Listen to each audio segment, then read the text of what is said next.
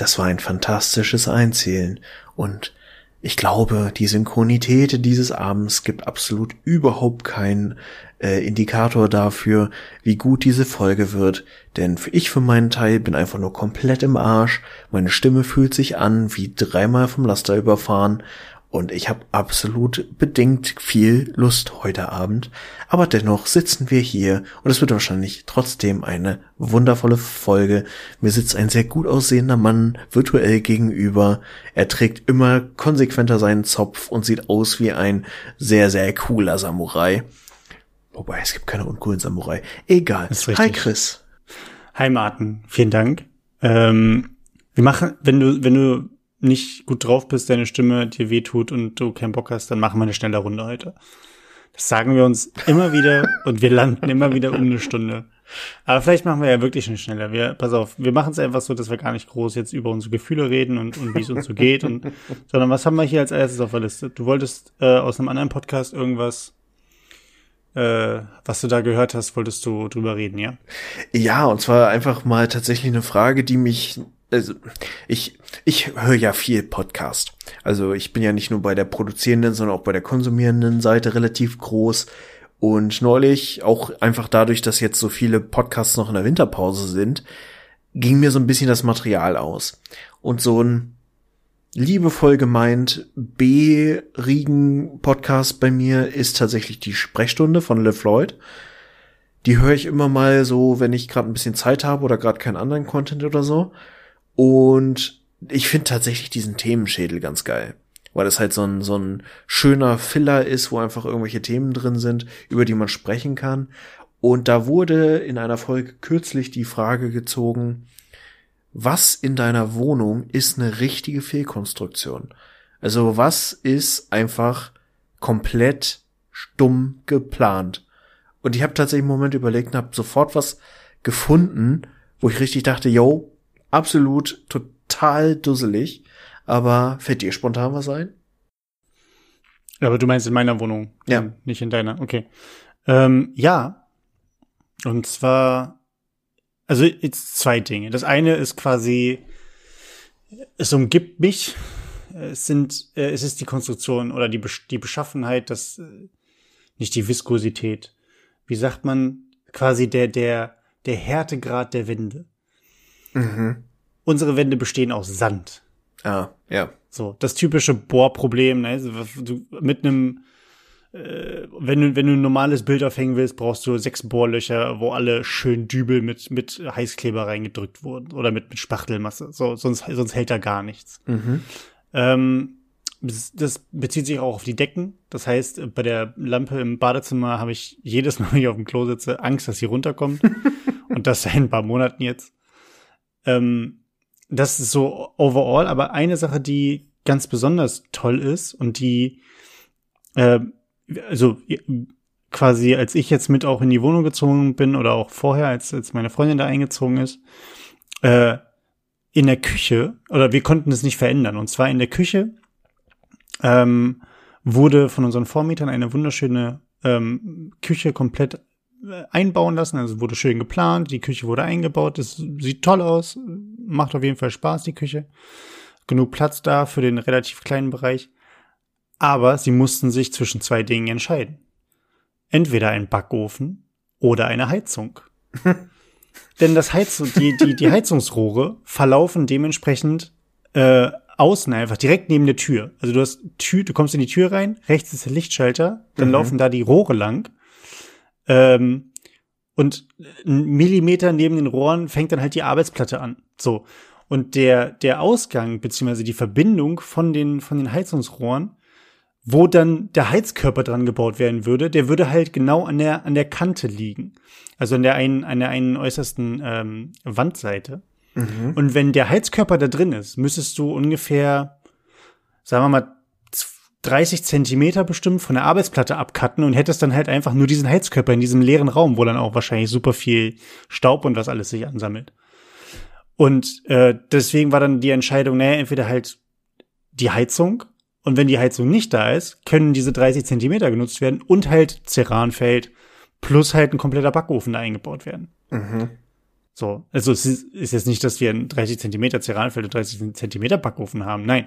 Aber das sind halt, ist halt nur der Bereich, den die Heizung einnehmen würde, den man kürzen müsste. Und dadurch kriegst du halt natürlich auf den üblichen restlichen Teil, wo auch die Spüle mit dabei ist, äh, kein, kein, kein Platz technisch, kein, äh, keine Spüle, Geschirrspüler und Backofen nebeneinander. Das funktioniert mhm. halt einfach nicht. Und äh, irgendwelche Leitungen auf die andere Seite legen, sodass da dann der, der Geschirrspüler sein kann, ist ja auch vollkommen schwachsinnig. Deswegen war die Entscheidung ähm, entweder Backofen, Schrägstrich Geschirrspüler oder äh, Heizung.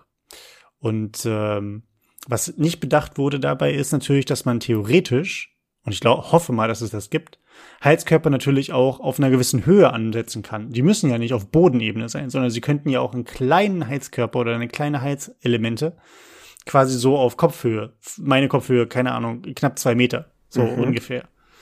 Äh, dass, also nicht ganz meine Kopfhöhe, aber dass man, dass man zumindest mit drankommt noch, auch wenn man eine relativ kleine Person ist mit dem Thermostat.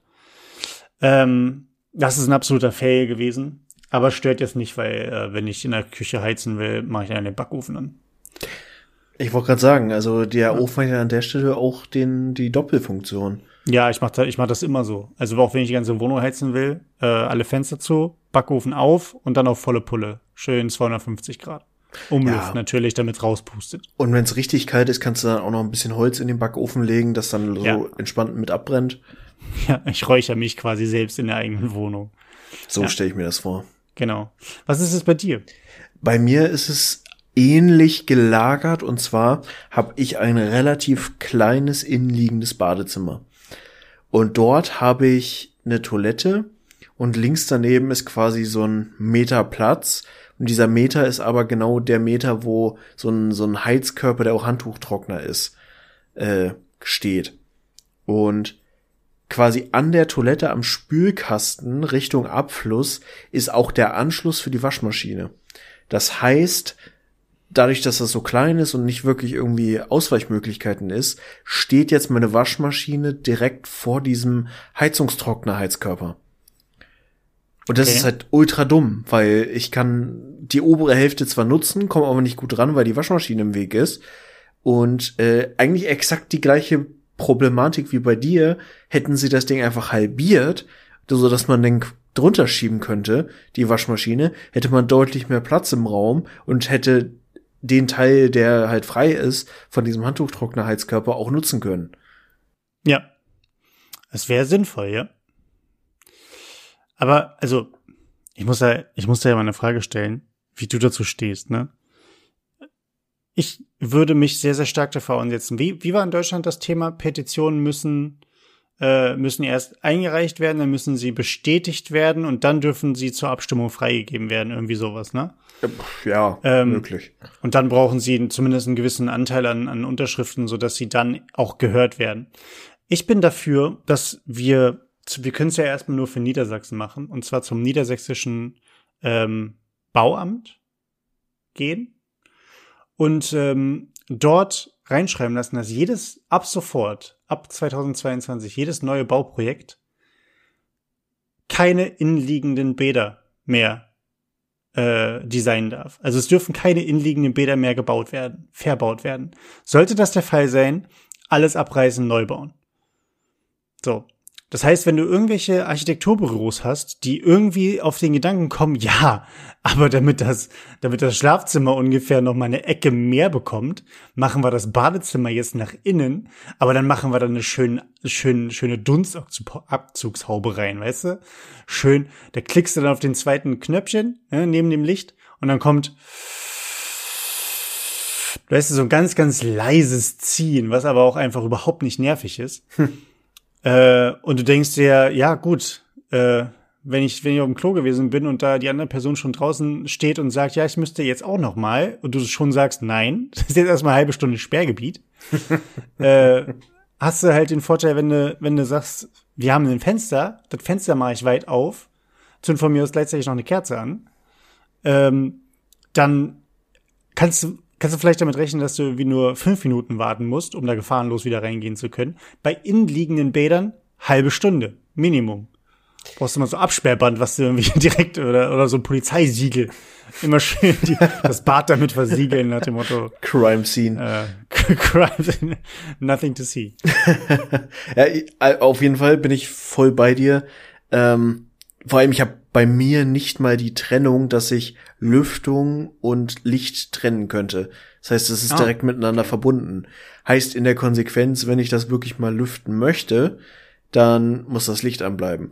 Was okay. tatsächlich gerade letztes Wochenende dazu geführt hat, dass ich es einfach äh, vergessen habe und das Licht einfach drei Tage durchgebrannt hat. Ja. Ja, das ist, äh, ist nicht geil. Ähm, warte mal deine Stromrechnung ab, ne? Ja, ja. Obwohl drei, das sehe, also Stromrechnung mit Homeoffice und dem ganzen Gedöns. Ich weiß nicht, das, das, das balanciert sich wahrscheinlich irgendwann, irgendwann ein, sodass man sich an die hohen Preise gewöhnt, genau wie beim Sprit. Ähm, Das mag sein. Wie stehst du eigentlich, das ist das ist mein Struggle gewesen, so ein bisschen in meiner alten Wohnung und wahrscheinlich jetzt auch in der neuen, aber hier läuft's eigentlich alles tutti. Äh, in meiner alten Wohnung, ich hatte zwei Spülfunktionen, ne? Klar, Langspülfunktion, Kurzspülfunktion, Spülstopp. Ähm, hab das auch fleißig benutzt, aber das war ja auch ein Spülkasten, der äh, eingefliest war, also der war komplett in der, in der Wand hinter der, hinter der mhm. Toilette. Und irgendwann, ich habe da sechs, sechseinhalb Jahre oder sechs Jahre knapp gewohnt, ähm, nach so vier Jahren habe ich gemerkt, dass das Ding äh, länger nachläuft. Also, dass der Spülkasten länger nach, länger voll läuft. Und ich hatte so die, ich hatte geguckt, es läuft nichts direkt aus dem Spülkasten direkt weiter, ähm, hm. sodass quasi der, der Spülkasten nach unten hin, also nach, nach, zum, zum, zum Porzellan selbst, Äh, dicht war, aber seltsamerweise lief da halt, keine Ahnung, nachdem ich gespült hatte, bestimmt fünf Minuten einfach Wasser rein. Mhm. Und ich habe mich gefragt, wieso? Ähm, und ich kann mich noch erinnern, bei bei meinen Eltern, wir hatten, da hatten wir einen externen Spülkasten. Auch wenn ich keine Ahnung davon hatte, aber ich konnte reingucken. Und ich habe gesehen, okay, ist da irgendwas verstopft? Ist da irgendein Plastikteil abgebrochen? Funktioniert irgendwas nicht? Ich konnte den Mechanismus sehen. Weißt du, das ist wie, mhm. wenn du Doktor Bibber spielst. Du guckst zum ersten Mal in ein menschliches Wesen. Und das war genau das mit dem Spülkasten. Ich habe zum ersten Mal hinter die Fassade von etwas gucken können. Auch als Kind. Ne? Was man heute hat mit, heute macht man irgendwie seinen, seinen Computer auf und äh, saugt dann da irgendwie alle, alle paar Monate mal durch und so. Und dann die ganze Technik, man kennt das mittlerweile. Aber früher als Kind hat man gerne ja mal auch hinter die Fassaden gucken wollen. Mhm. Ähm, und das war so, so meine erste Erfahrung. Und deswegen, auch wenn sie nicht schön sind, würde ich mir trotzdem teilweise die Möglichkeit wünschen, einfach nur mal so eben auch in einen fest verbauten Spülkasten gucken zu können. Ja, aber normalerweise kannst, also irgendwie musst du da rankommen, alleine weil diese Kack-Dinger ja auch unfassbar störungsanfällig sind. Du kannst ja die, also es, meistens ist es ja zum Beispiel bei uns ist es ja die die die die Knöpfe oder der eine Knopf oder die die die, die Kippschalter, der da drin ist, der ist ja eingefasst, den kannst du meistens ja abnehmen. Ja, so. Genau. Ähm, aber gerade auch wenn sowas zum Beispiel einsilikoniert ist, beziehungsweise halt fest eingebaut ist, so so eine so eine ja so so ein bisschen wie so ein Dashboard quasi im Endeffekt mit den zwei Knöpfen, das ja. ist ja auch ganz kurz aufs eingelassen und dann auch noch fest silikoniert. Das heißt, das müsstest du theoretisch schon erstmal abkratzen, dass du das Ding aufmachen kannst, um es dann wieder einzusetzen, wenn es repariert ist. Wäre da eine vernünftige Konstruktion, sodass du dementsprechend da besser rankommst und gegebenenfalls, und das ist natürlich nur für die ExpertInnen unter unseren ZuhörerInnen, ähm, Plexiglas. Ich meine, das Plexiglas hat auch bei Computern Einzug gehalten, dass du von außen nicht nur einen schwarzen Kasten hast, sondern dass du ins Innere reingucken kannst und es beleuchtet ist. Und das Ganze mit einem Spülkasten.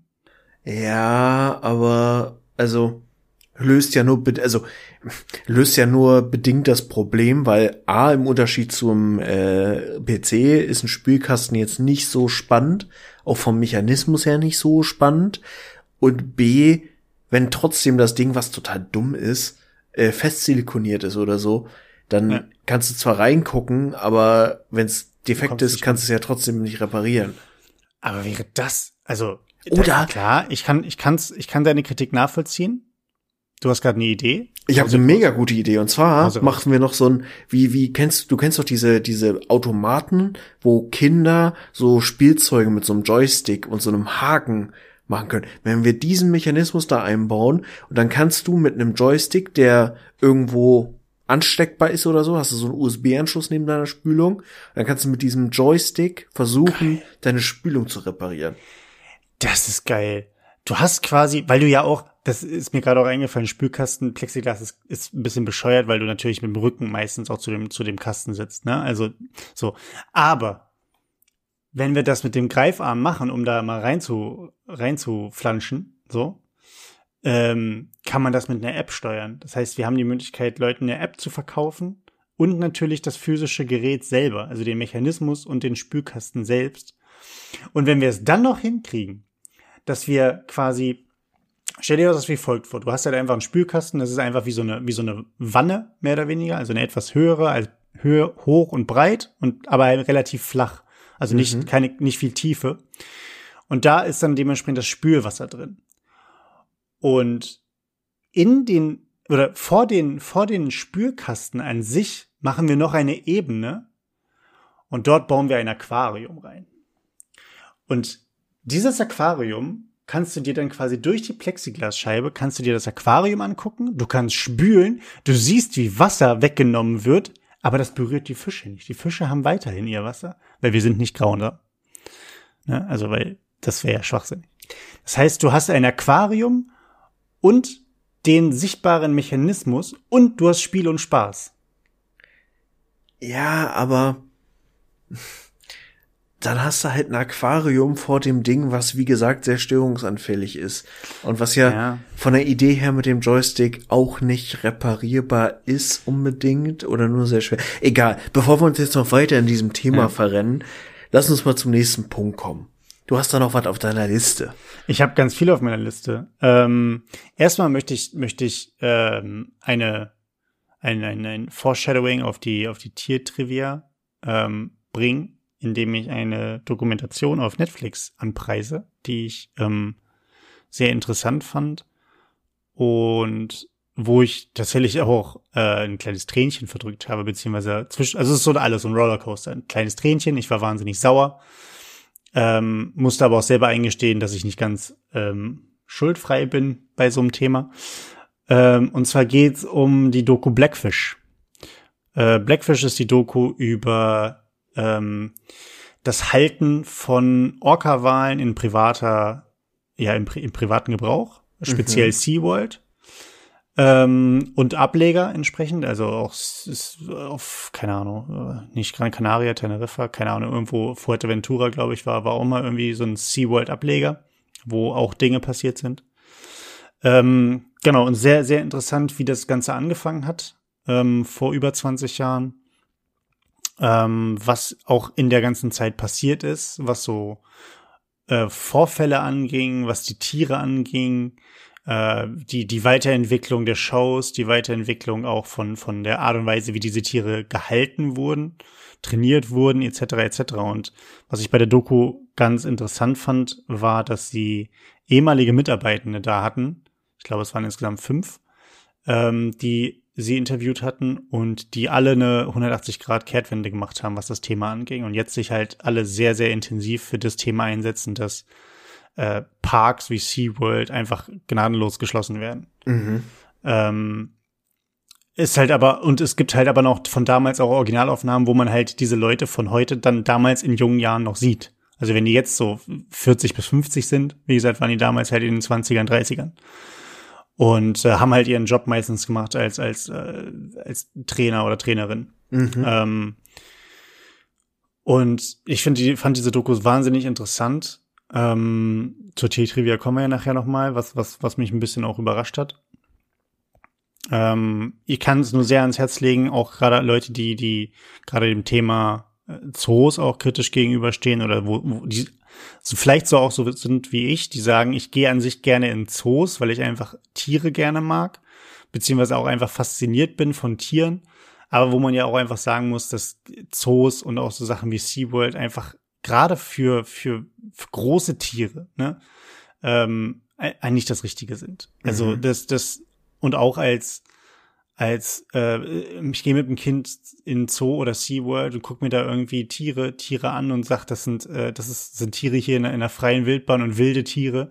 Ja, sie sind vermeintlich noch wild, aber sie sind halt nicht so wild wie in der freien Wildbahn. Deswegen nennt man das halt ja Auch so. Und ähm, deswegen bin ich bei, bei Zoos absolut zwiegespalten. Mhm. Bei Sachen wie SeaWorld ist für mich gar keine Diskussion, dass die Dinger geschlossen gehören. Ähm, ich weiß, dass man das, dass es so, so, eine, so eine Doppelmoral irgendwie mit sich trägt. Gerade wenn man jetzt auch Elefanten und sowas äh, oder auch Großkatzen in Zoos hat. Ich meine, das sind auch große Tiere, die viel in der freien Wildbahn, viel, viel Land einfach brauchen. Oder auch Wölfe, die ja, keine Ahnung, wie viele Kilometer am Tag zurücklegen. Äh, normalerweise auf ihren Routen. Die brauchen auch viel, viel Platz. Ähm, von daher ist, ist das Thema Zoo für mich sehr schwierig zu beurteilen, weil ich auch gerne in Zoos gehe. Aber diese Doku hat mir auch nochmal gezeigt, dass gerade irgendwie Aquarien mit mit mit äh, mit großen Haien oder mit mit mit großen Fischen allgemein auch auch einfach nicht das Richtige sind. Mhm. So und einfach äh, ja, genau. Ja, ist tatsächlich ein schwieriges Thema und ich weiß, also ich es gibt, glaube ich, auch da Graustufen und das ist in vielen Punkten nicht ganz so schwarz-weiß, weil es halt Zoos gibt, die einfach absolute Katastrophe sind. So, wo es einfach sagt, wo du auch sagen musst, nüchtern betrachtet ist das absolut unwürdig für die Tiere hier zu leben. Aber es gibt halt auch Zoos, die wirklich gutes Konzept haben, die sehr, sehr viel Wert drauf legen und vor allem das ganze Konzept auch mehr drauf auslegen, dass es den Tieren gut geht und die Menschen vielleicht als Bonus die Möglichkeit haben, sie dort zu betrachten mhm. und weniger andersrum, dass halt äh, Fokus eben auf möglichst gut gaffen können liegt. Mhm. Aber es ist halt krass und ich merke auch, ähm, ich weiß nicht, du warst ja bestimmt auch schon mal im Heidepark Soltau. Ja. Da gab's ja auch lange, lange Jahre so ein Aquarium und Shows mhm. und Robben und Delfine und Kladderabims. Und das ist auch was, da hat sich das Bewusstsein doch drastisch geändert in den letzten Jahren. Wie mhm. man eben mit solchen Shows und solchen Tieren und solchen, ja, Veranstaltungen auch drumrum, so als aus Entertainment-Gründen, einfach anders umgeht heutzutage. Ja, das Ding ist, ich find's, ich find's durchaus richtig. Ähm, ich, also ich könnte mir zum Beispiel auch vorstellen, dass um, also weil ja auch immer oft gesagt wird, es ist, es ist eine super Art und Weise, um auch Kinder und junge Erwachsene an so Themen ranzuführen, ne, und da auch Aufklärungsarbeit zu leisten. Und ich will ja auch wirklich, äh, ich bin ja auch wirklich sehr dafür und ich glaube auch, dass, dass sehr, sehr viele Leute da ihre Jobs sehr, sehr gut machen und sich auch quasi mit den Tieren auseinandersetzen und ähm, wenn da was über die Tiere erzählt wird, dass es auch Hand und Fuß hat. Mhm. Ähm, Aber es ist natürlich immer trotzdem sowohl für das für das Individuum oder für das für das Tier als solches natürlich immer eine Scheißsituation. Und glaub, darüber hinaus glaube ich, dass es genau mindestens genauso gute Vari- Möglichkeiten gibt, ähm, gerade Kinder und junge Erwachsene an so ein Thema ranzuführen, ohne dass das Tier wirklich live gesehen wird und ohne dass es quasi in diesem Zustand gesehen wird. Ähm, die Möglichkeit über, ich meine, wie viel, wie viele Dokumentationen gut gemacht wir haben, wo, wo äh, unfassbare Bilder aufgenommen werden von Tieren, halt genau wie sie sind in ihrer freien Wildbahn und ähm, da dann nebenbei die Aufklärungsarbeit auch alleine, alleine ganz stumpf vom Fernseher gemacht wird. Du musst ja dich noch nicht mal als Elternteil hinsetzen und Kindern erklären, warum jetzt der Moschusochse Moschusochse heißt. Hm, ja. Sondern das wird ja von der Dokumentation übernommen. Das heißt, du musst im Endeffekt nur die Kinder irgendwie ein bisschen dafür motivieren und auch selber begeistern und begeistert sein für dieses Thema. Ähm, und dann kann es natürlich die Möglichkeit geben, auch in Schulen, sei es jetzt im, im Biologieunterricht oder in Naturkunde oder was auch immer, ähm, auch in Museen zu gehen, beispielsweise. Ne? Da hast du dann, da hast du dann irgendwelche Replikate von von äh, von Dinosauriern, dann hast du ähm, ja keine Ahnung, die die, wo ich mich immer vorgefürchtet habe als Kind, die die Ausstellung von von großen Meeressäuger-Skeletten oder Meeressäug Saugs, Meeressäuger, Skeletten, ja. Äh, oder halt auch, wie gesagt, viele Nachbildungen und ähm, oder auch Größenverhältnisse, die da auf spielerische Weise dargestellt werden. Ich glaube, das ist alles ähm, sowohl besser für für die Tierwelt und haben aber denselben, denselben beziehungsweise sehr, sehr ähnlichen Effekt bei Kindern, ohne dass das Tier selber halt jetzt einfach geguckt wird, wie der Eisbär da irgendwie eine gefrorene, eine gefrorene Frucht, Fruchteimer irgendwie versucht abzulecken, weil es warm ist, ne? Also weil er irgendwie bei fünfunddreißig Grad im, im Münchner Zoo oder im Hannoveraner Zoo irgendwie unterwegs ist. Ähm. Ah, ich weiß, ich finde das Thema einfach auch schwierig, weil ich glaube, man kann es nie völlig emotionsfrei betrachten, so einfach mal eine nüchterne auch medizinische, tiermedizinische Variante betrachten, wie man eben, also ob es sinnvoll ist, ob es ein gutes Leben ist für das Tier oder nicht. Weil auch das ist halt, das ist ähnlich wie mit dem Thema Böllern, was wir neulich schon hatten. Ich finde halt, aus unserer Perspektive, die eben in einer Zeit groß geworden sind, wo sowas überhaupt nicht reflektiert wurde, wo es die Angebote einfach gab und man ist da hingefahren, hat es gesehen und hat aber einfach die Chance gehabt, so Tiere einfach mal in Natura zu erleben, die einfach in unserem Breitengrad normalerweise nichts zu suchen haben. Hm. Und sich jetzt hinzustellen und zu sagen, ja, aber eigentlich braucht man das ja gar nicht, man kann es anders machen, finde ich halt irgendwie auch sehr einseitig, weil aus unserer Perspektive, aus dem Privileg heraus, natürlich konnten wir das immer nutzen. Wir haben es schon erlebt, für uns ist es auch einfach nicht mehr spannend. So. Und ich weiß halt nicht, ob dann zu sagen, wir schaffen es komplett ab oder man, man, weiß nicht, viele Tiere sind ja auch überhaupt nicht mehr lebensfähig in, in manchen Fällen. Also selten, aber es gibt so viele Tiere, die auch in Gefangenschaft groß geworden sind, die jetzt nicht mehr dazu in der Lage sind, ausgewildert zu werden. Mhm. Ich weiß nicht, ich habe da ehrlich gesagt, es gibt so viele Pro- und Kontra-Argumente f- für die Sichtweise auf solche Angebote, dass ich auch echt immer denke, nicht alles daran ist gut, nicht alles daran ist schlecht. Ja, ist halt die Frage, ob, ähm, also ich glaube tatsächlich, dass es, dass es ja ein Teil von einer, von einer gesellschaftlichen Veränderung ist. Ne? Also ich, es gibt manche Leute, die jetzt dafür sind, dass sie sagen, ab sofort äh, alle Zoos zu und alle Tiere, macht mach die Gatter auf, so nach dem Motto. Ähm, dann gibt es andere Leute, die sagen, naja, wir sind auf dem richtigen Weg. Ne? Also, keine Ahnung, keine, keine, keine Schaus mehr, kein Elefanten füttern, kein Erdnüsse irgendwie oder kein, den, den Affen jetzt nichts mehr zuwerfen oder sowas. Also so, so, so Baby-Steps quasi in, in eine Richtung von, von äh, was, was die Wissenschaft rausgefunden hat. Ähm, und da geht's ja auch darum, die Wissenschaft untersucht ja nicht nur Tiere in der freien Wildbahn, sondern es werden ja auch gerade Tier, Tierverhalten und, und äh, Tier Äh, Tiere im Zoo und was was das mit den mit den Tieren macht, was gut für die Tiere ist, das wird ja auch untersucht. Ne? Also so ist es ja auch nicht, dass da keine Erweiterung oder keine keine Verbesserung herbeigeführt werden kann. Ich glaube nur trotzdem, dass wir uns ähm, notgedrungen auf auf so einen auf so einen Weg begeben müssen oder sollten, um da mehr ähm, mehr Transparenz noch reinzubringen, mehr natürlich noch zu forschen. Das wird nicht von heute auf morgen gehen. Mhm. Zu, zu deinem Punkt, dass, ja, wir hatten das Privileg, äh, ganz viele vor uns hatten auch schon ähnliche Privilegien, die haben auch schon ganz andere Sachen gesehen. Da behaupte ich aber einfach mal, nur mal angenommen, Zoos werden äh, in, in den nächsten fünf Jahren zugemacht. Ähm, und es wird, es werden andere Dinge dafür etabliert, ne? Also Virtual Reality Gedöns zum Beispiel. Ähm, das in zwanzig Jahren oder fünfundzwanzig Jahren die aufwachsenden Kinder gar nicht mehr den, den, also dass es gar kein Thema mehr ist, dass, dass die Generation davor das hatte.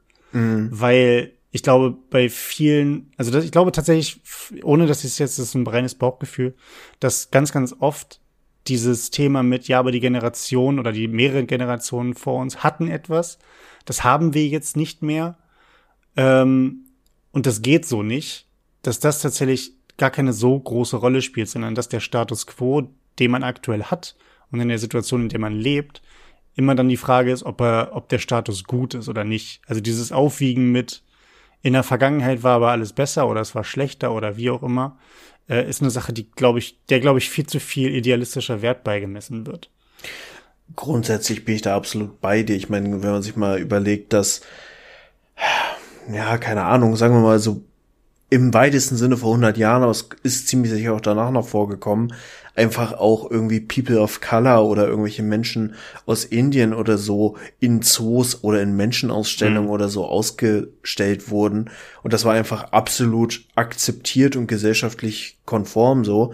Vielleicht wird in hundert Jahren über uns, die, die wir uns Tiere in äh, Gattern angeguckt haben, die in unseren Breitengraden wirklich gar nichts verloren haben, Äh, ähnlich gedacht, wie wir über wirklich mit Verachtung auf solche Menschenausstellungen gucken. So. Sicherlich. Also davor hält ja die die Veränderung hält ja da davor auch nicht, macht ja davor auch nicht halt. Ich glaube nur insgesamt, dass es halt wichtig ist, ähm, sich halt über solche Dinge Gedanken zu machen. Und wie gesagt, wir sind ja auch nicht nicht, nicht frei von Schuld, dass wir auch unser Geld in einigen Zoos und Parks und äh, auch Museen und Einrichtungen und Aquarien gelassen haben.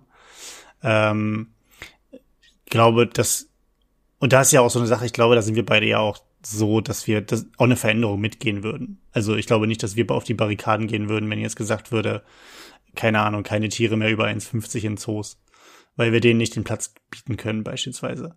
Also da würde sich keiner von uns irgendwie auf die auf auf die Barrikaden stellen und sagen, ja, aber ich habe die letzten dreißig Jahre meines Lebens Kängurus sehen können, warum jetzt nicht mehr? Naja. Ähm, Nein, also ich auch gerade bei so Thema Großsäugetiere oder Orcas oder sowas. Ist überhaupt keine Diskussion, dass die einfach in Gefangenschaft ja. gar nichts zu suchen haben. Aber, Aber ich finde das Thema, das Thema so interessant. Wir hatten das ja, glaube ich, schon mal in der Tiertrivia, der, der, den Dingo, der, ähm, war das der Dingo?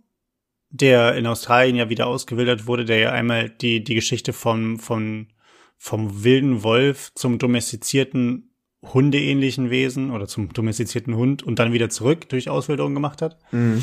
Ich finde find das Thema wahnsinnig interessant, auch wenn Tiere in Geschang- Gefangenschaft geboren werden, äh, ob quasi auch über Generationen Auswilderung wieder möglich ist. Also, ne, klar, bei Raubtieren weiß man, wenn man, oder weiß man, bei einigen klappt es vielleicht, bei anderen nicht, dass wenn man sie in die Wildnis entlassen würde, obwohl sie jetzt permanent irgendwie Punkt vier Uhr ihr, ihr, ihr Hammelfleisch da irgendwo reingeschmissen bekommen haben ins Gatter und das gegessen haben und nicht jagen mussten, dass sie das halt nicht mitbekommen haben und dadurch das natürlich auch in der Wildnis nicht können. Ähm, vielleicht funktioniert es ja aber auch auf eine weirde Art und Weise, die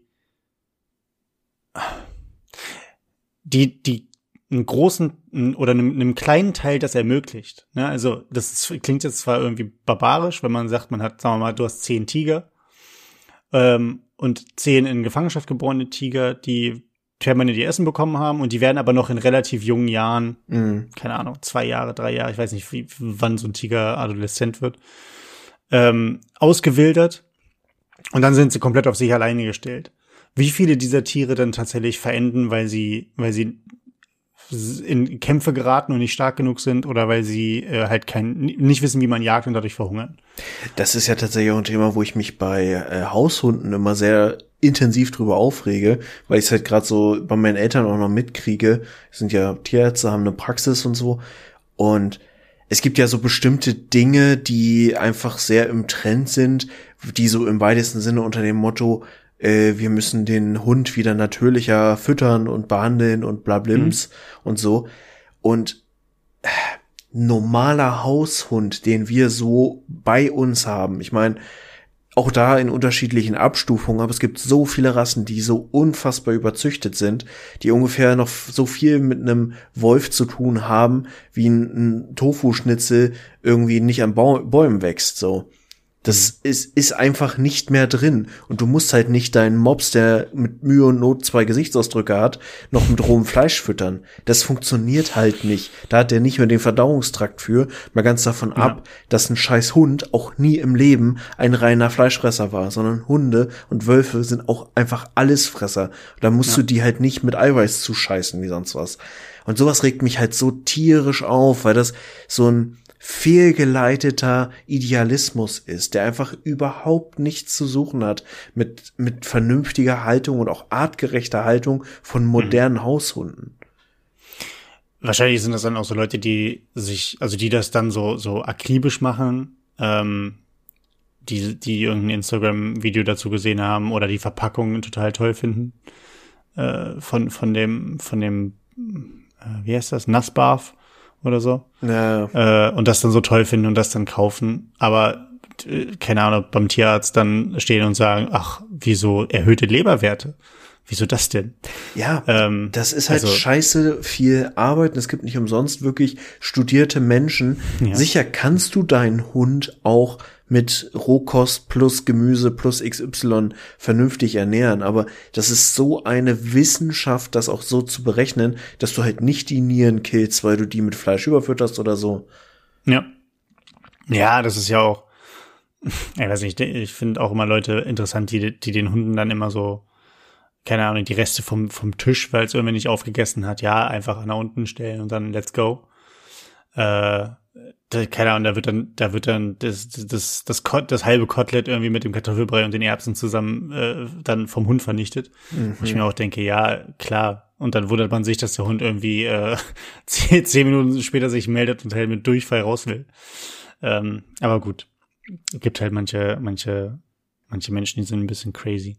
Aber es wäre halt wahnsinnig faszinierend, glaube ich, mal zu sehen, bei welchen Tieren eine Auswilderung eine, ein, ein, ein höheres Überleben verspricht als bei anderen.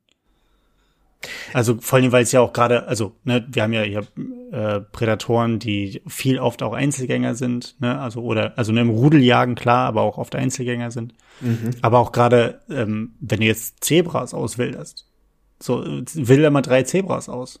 Das ist ja noch keine Herde. Na, also also kommt halt natürlich immer sehr auf die die die Skala an, glaube ich, weil sagen wir mal so, wenn du jetzt irgendwie zweihundert Hunde auswilderst, wird mit Sicherheit der eine oder andere davon überleben. Ja, sicher. Ähm, alleine auch, weil ich durchaus der festen Überzeugung bin, dass die Natur unfassbar anpassungsfähig ist. Und dass du dann auch sehr schnell wieder einfach Mechanismen und Verhaltensweisen reinbringst, die es eben dafür sorgen, dass ein, ein bestimmtes Tier sich anpasst. Aber es ist halt so ein Geben und Nehmen und ich meine, am Ende des Tages, wenn du eine Rasse hast oder eine Spezies hast, die kurz vorm Aussterben ist und nur durch menschliche Obhut und, keine Ahnung, Zoos, entsprechende Lebensräume, Naturschutzgebiete und so weiter überhaupt noch existieren auf diesem Planeten, dann äh, w- musst du nicht unbedingt davon ausgehen, dass das Ding halt munter flockig sich entwickelt, sobald mhm. da kein Mensch mehr drauf guckt. So, das ist halt so dieses Spannungsfeld und wo man auch sagen muss, es gab schon immer das den Fall, ich habe länger keinen T-Rex gesehen und das wird auch seinen Grund haben. Naja, auch länger nicht mehr. Schon ein bisschen her. Äh, letztens erst in der, in der einen Doku, wo es nochmal darum ging, dass äh, Dinos ja ganz anders ausgesehen haben, als wir sie jetzt von Jurassic Park und sowas vorgelebt bekommen. Mhm. Quasi weniger echsenartig, sondern mehr ja Vogel, Vogelelemente mit drin. Äh, und halt auch deutlich bunter, als man sie dachte, weil ja auch unsere Vogelwelt sehr, sehr bunt ist. Ähm, wird das zumindest angenommen, beziehungsweise bestätigt, ob es bestätigt wurde, wie auch immer, weiß ich nicht. Ähm, dass die bunter waren. Finde ich ganz geil, wenn man sich mal so überlegt, du hast irgendwie so eine, so eine, muss man mal überlegen, das ist wie wenn ich jetzt so, ein, so, so, so eine Filmaufnahme von früher sehe, die halt schwarz-weiß gedreht wurde und ich mir denke, die Welt war damals schwarz-weiß. Mhm. So äh, irgendeine, irgendeine Doku, wo die ersten Ausgrabungsstätten, Ausgrabungen irgendwo in Ägypten gelaufen sind und ich mir denke, ja klar, der Sand ist schwarz oder der Sand ist weiß und das Logo, auf jeden Fall. Ähm, genauso finde ich, also was einem das so in die Irre führt, ist natürlich auch, wenn man dann irgendwelche Dokus von Dinos guckt oder äh, die letzten die letzten Minuten oder die letzten Stunden der Dinos und alles ist irgendwie vulkanisch, äh, vulkanischer Boden hm. und und irgendwie ein bisschen moderig, braun, sumpfig. Ich mir dann aber auch denke, jetzt mal ganz ehrlich, wenn wir die ganze Vegetation, wie sie damals war auf so, so einem Riesenkontinent, auf Pangea oder sowas, oder halt auch schon auf, auf äh, weiß gar nicht, war die Abspaltung der Kontinente vor, vor den Dinos, äh, nach den Dinos, ne? Oder vor? Währenddessen? Weiß ich nicht. Ich glaube währenddessen, so aus dem Bauch raus. Ja, möglich. Na, aber auf jeden Fall, wie unglaublich und farbenfroh muss diese Welt gewesen sein. Also du hast, du hast, du hast undurchdringbaren Dschungel, unfassbar grün das Ganze, eine Geräuschkulisse wahrscheinlich von hier bis nach Meppen hm. und äh, dann halt auch noch irgendwelche bunten kleinen Raptoren, die da rumlaufen, große, große, schuppig bunte äh, Brachiosauren, keine Ahnung. Mega geil. Finde ich richtig cool. Aber man, man stellt sich das irgendwie, also ich habe mir das bisher auch immer eher so schmuddelig vorgestellt und eher so ein bisschen matschig, anstatt dass es alles irgendwie total grell farbenfroh ist. Mhm. Aber ja, sehr schwierig. Hast du ein Lieblingsdino eigentlich? Hatten wir das, glaube ich, schon mal, ne? Hatten wir, glaub ich, schon mal. Ich glaube, wir haben irgendwann schon mal drüber gesprochen. Ich meine, wir sind ja auch quasi im Jahr des Dinos, denn äh, Jurassic Richtig. World drei kommt dieses Jahr raus, wenn ich mich nicht ganz irre. Ist zumindest Stand heute noch angekündigt. Ähm, Ja, nee, also Lieblingsdino, ich mag tatsächlich Raptoren sehr gerne, weil, gut, sind halt auch popkulturell sehr ausgeschlachtet, sag ich mal. Und wir haben da schon ein relativ klares Bild von, wie so ein Raptor aussieht. Also ich meine, Blue aus Jurassic World, unfassbar cooles Tier. Ja. Auch die Reittiere der Trolle aus World of Warcraft, auch unfassbar cool. Mhm. Aber abgesehen davon, ja, also ich hatte da tatsächlich immer so eher den Hang zu irgendwelchen fleischfressenden Prädatoren. Okay. Ja, ich find's verrückt, dass auch gerade gerade Raptoren und T-Rex und auch die die anderen Ableger, die es davon irgendwo gibt, ähm, dass die ja alle f- verkürzte Vorder- Vorderextremitäten haben. Mhm. Nicht alle unbedingt wie der T-Rex, die ja wirklich sehr, sehr winzig sind im Vergleich zum gesamten Körper, aber sonst halt auch eher weniger diese die Vorder- Vorderkrallen, Vorderextremitäten benutzen. Ich habe einen Pflanzenfresser als Favorite, äh, Parasaurolophus. Der ist geil. Ähm, eine Sache wollte ich noch sagen, bevor, bevor wir hier schon wieder fast bei unserer Maximalanzahl an Minuten sind. äh, ich wollte dir, dir und allen anderen eine Seite ans Herz legen, eine, eine Website, die mir heute erst untergekommen ist. Vielleicht kennen einige sie.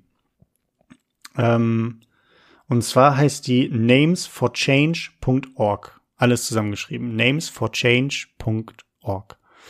Ähm, Da geht's darum, ich klicke mir die jetzt hier nochmal auf den Bildschirm, dass ähm, das Thema Homelessness, ähm, also das Thema Homelessness ist, ist äh, Thema Nummer eins, mhm. und äh, ist aufgeteilt in ähm, drei Kategorien, einmal Essen, einmal Shelter, also Unterkunft, und Future. Unter Future ist dann sowas wie, wie ja, Rucks, was hier sehe ich auf der Frontpage, Rucksäcke, äh, Babynahrung, äh, Stift und Zettel, vielleicht aber auch Sachen für für die Kinder, ne, also ein Teddybär zum Spielen und zum Kuscheln, sowas. Und äh, auch Hygieneartikel sind zum Beispiel unter Shelter eher gefasst. Ähm, und es geht im Endeffekt darum, dass auf dieser Seite für ähm, für Personen ohne feste Bleibe, ohne Unterkunft, gewisses Material quasi noch äh, in entweder in Einrichtungen für ähm, für obdachlose Menschen beispielsweise benutzt oder gebraucht werden. Natürlich, die ganzen Utensilien können ja nicht einfach so irgendwo her einfach mal im Supermarkt gekauft werden, mhm. sondern müssen natürlich auch gegenfinanziert und irgendwo äh, hergeholt werden. Ähm, aber natürlich auch Leuten einen gewissen Start wieder ins eigene Leben zu ermöglichen, indem man sagt, okay, du hast hier dein, dein von mir aus in einer gewissen Unterkunft, schlaf dir nicht, wie wie man das so aus irgendwelchen Filmen ähm, kennt, dass man da irgendwo, äh, ja, keine Ahnung, in einer Turnhalle und da werden wir einfach nur irgendwelche Betten aufgebaut und dann lebst du jetzt hier einfach mal die nächsten paar Monate. Sondern dass es natürlich auch Unterkünfte gibt, wo wo äh, die jeweilige Person dann, ne, ihr eigenes Badezimmer hat, ihr e- eigenes Bett, äh, vielleicht eine eigene kleine Küche zum Kochen oder sowas in der Art. Ähm, und auf der Seite kann man, und das finde ich ganz interessant vom Konzept her, ähm, quasi ein Produkt kaufen für diese Einrichtung, was dann natürlich den jeweiligen Personen zugutekommt und dem Ganzen seinen Namen oder seinen Stempel aufdrücken. Also du kannst im Endeffekt, ich gehe einfach nur mal hier auf der ersten Seite, gibt's direkt einen Rucksack, äh, Backpack für fünfzig Dollar. Wenn ich da drauf gehe, gibt's erstmal eine, eine, eine, ähm, eine kurze Beschreibung zu dem Backpack, also sowas, ne, dass das ist natürlich für Sachen zum Transportieren genutzt werden kann, aber auch zum Thema Bildung mit mit beiträgt, wenn man dann zur zur Schule geht oder zur Arbeit geht oder wie auch immer seine Sachen darin verstauen kann. Ähm, und ich kann das Ganze kaufen und dementsprechend dem Ganzen halt einen Namen geben und halt ein bisschen was dazu schreiben. Und ich fand das von der von der Art und Weise sehr interessant. Das ist jetzt eine Seite, die, ähm, so wie ich sie gelesen habe, nicht in Deutschland aktiv ist, sondern in den U S A. Mhm. Zumindest glaube ich das. Ich habe mich noch nicht so, obwohl Dur- The Urban Minister of Durham. Okay, bin ich noch nicht so hundertprozentig durchgestiegen, muss ich mich noch mal reinlesen. Könnt ihr natürlich aber auch gerne machen. Ähm, ich finde das Prinzip wahnsinnig, wahnsinnig toll, irgendwie eine, eine Seite zu haben, die ist auch wahnsinnig modern aufgebaut, wie ich finde. Ähm, und ähm, ja, von, vom Prinzip her finde ich das wahnsinnig gut. Mhm. Könnt ihr gerne mal reingucken. Ich werde es mir auch mal angucken, weil ich tatsächlich noch nicht so ganz durchgestiegen bin, was es tut und warum es das tut. Aber ich äh, werde es auf jeden Fall mal äh, betrachten und äh, berichten, was ich so, was mein erster Eindruck war. Mhm. Ja, sehr gut. Das halt nur so nebenbei. Das sollte jetzt gar kein großer Aufruf sein oder dass man gesponsert ist oder so, sondern einfach nur eine Sache, die, wenn man ein bisschen Geld, Geld übrig hat und was Gutes tun will, ähm, bei solchen Seiten immer mal gerne mal gucken. Das müssen natürlich nicht diese Seite sein, können auch natürlich lokale Anbieter und Anbieterinnen sein, die man unterstützen kann. Gut. Ich habe zwei Sachen auf meinem auf meinen Zettel, Martin. Die werden aber beide, beide den Rahmen sprengen. Ich kann es ja nur mal sagen, was wir uns nochmal aufgeschrieben hatten. Und zwar das einmal ähm, hochaktuell, ich glaube vor drei Stunden oder so, vier Stunden kam ja erst ein Artikel, ähm, dass äh, Microsoft Activision Blizzard gekauft hat. Ähm, kannst ja nur mal ein kurzes Statement. Wie, du als eingefleischter World of Warcraft-Spieler, wie fühlt sich das an? Ich muss ja sagen, ich meine, ich war ja jetzt in den letzten, gut, jetzt mit mit einer ein paar Monaten Ausnahme, aber ich war ja eigentlich gar nicht mehr so intensiv im World of Warcraft Game drin, aber die Community hat ja schon auch ein, sagen wir mal, dezentes Problem mit Activision äh, und dem Einfluss auf die Marken und die Spiele, die äh, die Firma in den letzten Jahren genommen hat. Von daher finde ich es ganz spannend und ich hoffe, dass Microsoft da jetzt auch einfach nochmal einen anderen Turn reinbringt, was eben die Entwicklung der Spiele und auch dem, dass man nicht halt auf Profitorientierung, sondern wirklich auf die Spieler-Experience wieder mehr Wert legt. Und es eröffnet natürlich jetzt die Möglichkeit, dass zum Beispiel Titel wie World of Warcraft oder Hearthstone oder Diablo, ich glaube, Diablo ist ja sogar schon auf der Konsole verfügbar, aber ey, World of Warcraft auf der Konsole, was ja nie groß forciert wurde, weil man gesagt wurde, es ging nicht, aber The Elder Scrolls Online zum Beispiel zeigt ja, dass es funktionieren kann. Also es bietet eine Menge Möglichkeiten und ich bin tatsächlich auch gespannt, wie es weitergeht. Aber ich muss auch sagen, für die Menge an Spielern und dem, dem, was Blizzard alleine schon mal gewesen ist, finde ich die Summe für die Microsoft, die, die den ganzen Bums jetzt erstanden hat, erstaunlich gering. Erstaunlich gering? Mhm. Ich fand ihn erstaunlich hoch. Das waren irgendwie achtundsechzig Komma sieben Millionen oder so, ne? Milliarden. Milliarden? Milliarden. Ja, okay, dann habe ich nichts gesagt. Also, ich, ich kann mich auch jetzt nochmal irren. Dass, also, wenn es Millionen sind, ist es definitiv wenig. Wenn es Milliarden sind, ist es definitiv hoch. Also, das ist, äh, du musst gleich, gleich nochmal nachgucken. Ich tippe jetzt mal hier auf meiner Tastatur, die ist nämlich wahnsinnig laut. Ähm, ja, also ich, ich habe mit den, mit den mit Microsoft halt jetzt, ne, klar, Arbeit und dem ganzen Gedöns zu tun, logisch. Versuch äh, jetzt auch ein bisschen privat noch da in die paar Produktpaletten reinzugehen. Finde grundsätzlich an sich ganz in Ordnung, was die machen. Auch das Thema Nanochips halt, ne, was man, ist keine Frage, habe ich, habe ich dabei. Äh, muss ich ja gut finden. Ähm, nein, Spaß beiseite. Ich habe mit Activision Blizzard auch eigentlich keine richtigen Erfahrungen.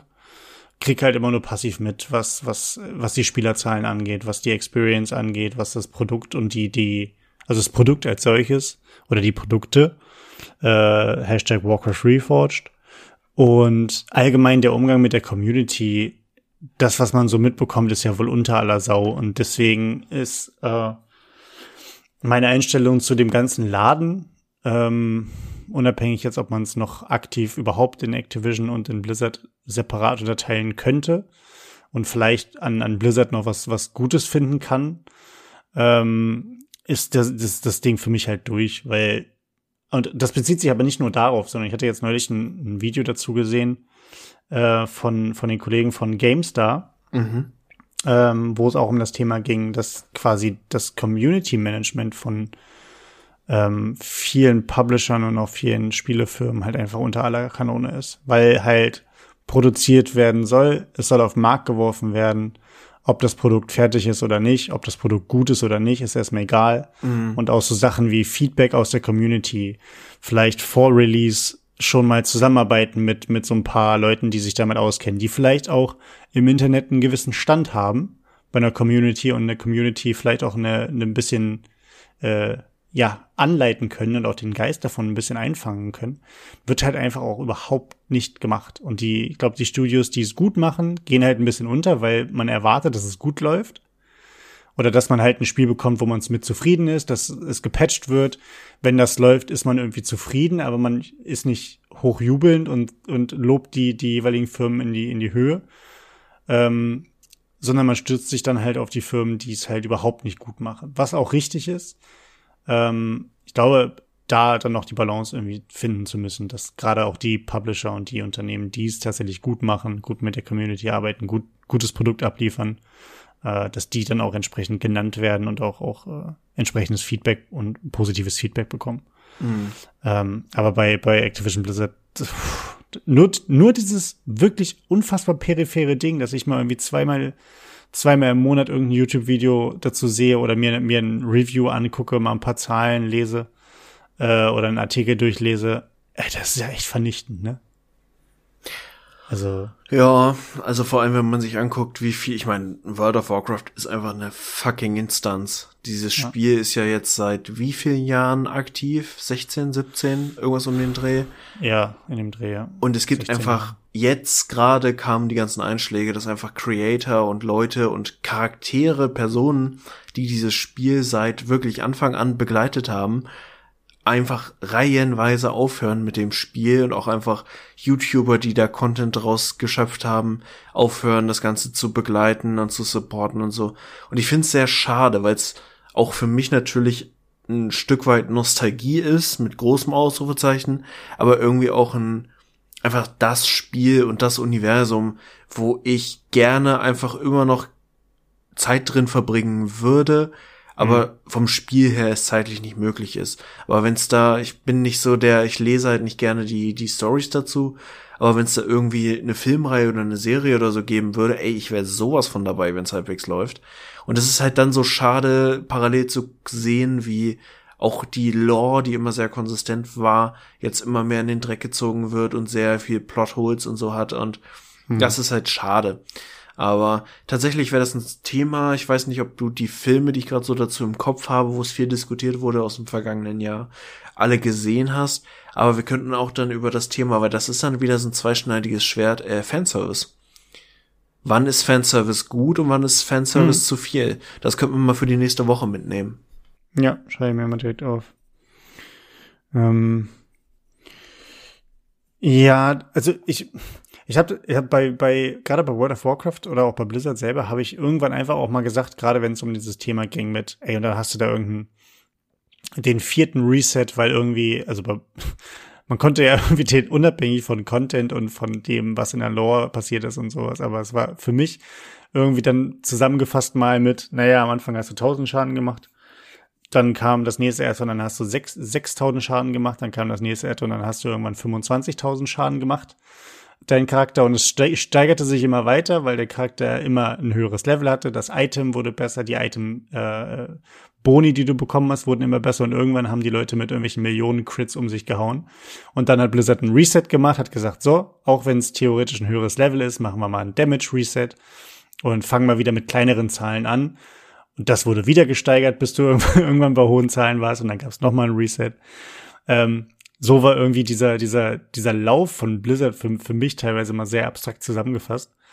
Und das hat mir aber auch gezeigt, dass unabhängig davon, ob du einen guten Content liefern kannst, mit einer guten Lore, die ja viel hergibt, ähm, und auch mit guten Questlines und, und guten Mechaniken und sowas, man sich einfach irgendwann, glaube ich, einfach auch als, als Hardcore-Fan und als Spieler, Spielerin eingestehen muss, ist durch. Alleine, dass sich World of Warcraft sechzehn, fünfzehn, sechzehn, siebzehn Jahre lang so gehalten hat und auch immer noch ja hält. Also die haben ja immer noch Spielerzahlen, auch wenn sie in den Keller schreiten, aber sie haben ja immer noch Spielerzahlen. Und ich glaube, da einfach dann mal zu sagen, gut, das Ding ist jetzt abgeschlossen. Also nicht nur, dass die Spielenden damit abschließen, sondern dass man einfach sagt, okay, diese, dieses Spiel, diese Spielart, dieser Spielzyklus, auch wenn es ein, ein Spiel ist, was halt kein One-and-Done-Spiel ist, kann man auch einfach dann mal, also das einzugestehen nach so einer langen Zeit ist, glaube ich, schwer. Und man kann es theoretisch ja jetzt auch auf dem Stand jetzt weiterlaufen lassen und quasi so eine Art Community-Game draus machen, ne? Was man auch mit Private-Servern früher gehabt hat zum Beispiel. Ähm, aber darf immer noch versuchen, alles reinzubuttern und versuchen, äh, etwas zu erstellen und etwas dann zu bringen, was halt aber immer, immer mehr, immer mehr im Sand versandet. Ist halt auch die Frage, ob das das Wahre ist, ne? Ob es das nicht eventuell dann für die nächsten, letzten fünf, sechs, sieben Jahre dann Spielern, die auch die Nostalgie ein bisschen kaputt macht. Weiß ich nicht. Also sehe ich tatsächlich jetzt nicht als, zumindest auf der Argumentationslinie sehe ich das jetzt irgendwie nicht als Grund, warum ein Spiel sich beenden sollte, weil am Ende des Tages ist es auch ganz nüchtern, Geschichte wird von Gewinnern geschrieben. So, es gibt einfach kein Game, was in so einem Kontext, ich glaube, es wird auch so schnell kein MMORPG wiedergeben in der Größe. Das ist auch einfach vom Trend her durch, aber dass dieses Spiel nicht sich noch so hält und ich meine, es gibt einfach nichts Vergleichbares, vor allem nicht mit so einer Content-Dichte, wie es eben noch wie vor passiert. Und ich glaube, solange es sich rentiert und die Gewinnspanne wird einfach jetzt noch unendlich sein, ähm, warum sollten sie aufhören? Und ganz ehrlich, es ist kein schlechtes Spiel und es war auch nie schlecht. Also nie wirklich schlecht, sondern es war immer nur so ein subjektives Meckern auf sehr hohem Niveau. Insofern, warum sollten sie aufhören? Ich glaube, ganz Nein, ehrlich, am ehesten wird's dann irgendwann mal so sein, dass sie selber versuchen, eine neue Version, irgendwie ein WoW zwei oder ein StarCraft MMORPG oder so hm. äh, zu bauen und es einfach den Fokus darauf legen. Aber hm, schwer zu sagen. Ich glaube, also vielleicht wird WoW uns auch einfach für immer bis hin ins Metaverse äh, begleiten und wir sind dann in so einer Ready Player One Geschichte. Vielleicht ist das auch möglich. Vielleicht Ja, vielleicht kommen auch noch so Sachen wie, wie Virtual Reality, ne? Also, dass du da dann mit deinem Ork irgendwie rumlaufen kannst, ähm, hast deine Maske auf und bist dann da aus der Ego-Perspektive und kannst dann da mal ein bisschen rum. Aber gut, ähm, alles möglich. Ich meinte auch gar nicht, dass sie jetzt einfach zwingend von heute auf morgen, nur weil es gerade äh, nicht gut läuft oder seit ein paar Jahren schon, schon nicht, nicht mehr so gut läuft wie zu Hochzeiten, ne? Das ist ja obvious. Dass sie jetzt einfach sagen müssen, gut, wir schmeißen den ganzen Kram hin. Aber das halt einfach dieses, und ich glaube, das wird halt irgendwann kommen. Und das haben ja auch schon viele Leute gemacht, dass sie schweren Herzens gesagt haben, ich höre jetzt auf, das zu spielen. Ich höre jetzt auf mit dem Content, mit dem ich jetzt, keine Ahnung, zehn, fünfzehn Jahre mein, mein, mein, ja, Leben verbracht habe oder einen großen Teil verbracht habe, teilweise meinen Lebensunterhalt finanzieren konnte.